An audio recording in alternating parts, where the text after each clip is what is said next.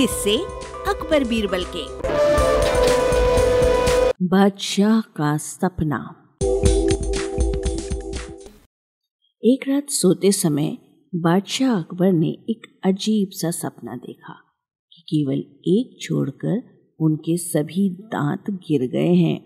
फिर अगले दिन उन्होंने देश भर के विख्यात ज्योतिषियों व नजूमियों को बुला भेजा और उन्हें अपने सपने के बारे में बताकर उसका मतलब जानना चाहा।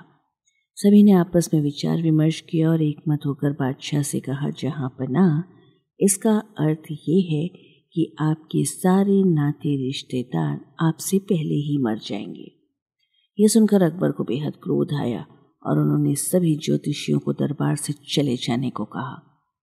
उनके जाने के बाद बादशाह ने बीरबल से अपने सपने का मतलब बताने को कहा। कुछ देर तक तो बीरबल सोच में डूबा रहा। फिर बोला, हुजूर, आपके सपने का मतलब तो बहुत ही शुभ है। इसका अर्थ है कि आपने नाते रिश्तेदारों के बीच आप ही सबसे अधिक समय तक जीवित रहेंगे। बीरबल की बात सुनकर बादशाह बेहद प्रसन्न हुए। बीरबल ने भी वही कहा था जो ज्योतिषियों ने, लेकिन कहने में अंतर था। बादशाह ने बीरबल को इनाम देकर विदा किया। वाचक स्वर संज्ञा टंडन। अरबा की प्रस्तुति।